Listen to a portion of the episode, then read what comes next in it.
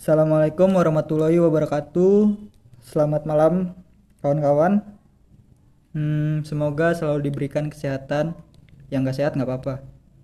Saya Damarido Kurniawan dari Prodi Teknik Lautan, kelompok 114. Di sini saya memiliki rencana perkuliahan saya dalam jangka pendek, jangka menengah, dan jangka panjang. Dimulai dari rencana perkuliahan saya dalam jangka pendek. Rencana yang akan saya lakukan dalam jangka pendek ini yaitu antara semester 2 dan semester 4.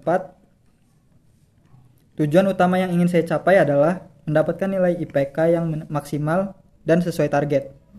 Usaha yang akan saya lakukan dalam mencapai tujuan utama ini adalah dengan selalu mengerjakan tugas yang diberikan oleh dosen dan memaksimalkan nilai kuis, UTS, dan UAS di setiap semester serta mengikuti seminar-seminar yang diadakan universitas untuk menambah wawasan dan pengetahuan. Untuk perencanaan perkuliahan saya dalam jangka menengah, yaitu antara semester 5 sampai semester 6, saya ingin tetap mendapatkan nilai IPK yang sesuai target saya dan memaksimalkan nilai UTS dan UAS di setiap semester. Dan perencanaan perkuliahan saya dalam jangka panjang yaitu mulai memikirkan kelulusan dalam perkuliahan karena salah satu target yang ingin saya capai adalah lulus kuliah di semester 8.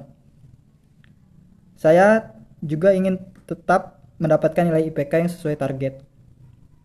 Mencari pekerjaan yang saya minati untuk setelah kelulusan dan mempersiapkan materi atau penelitian yang akan saya presentasikan pada saat sidang sarjana berlangsung. Terima kasih, itu saja yang dapat saya sampaikan pada podcast kali ini. Saya Damarido Kurniawan. Assalamualaikum warahmatullahi wabarakatuh.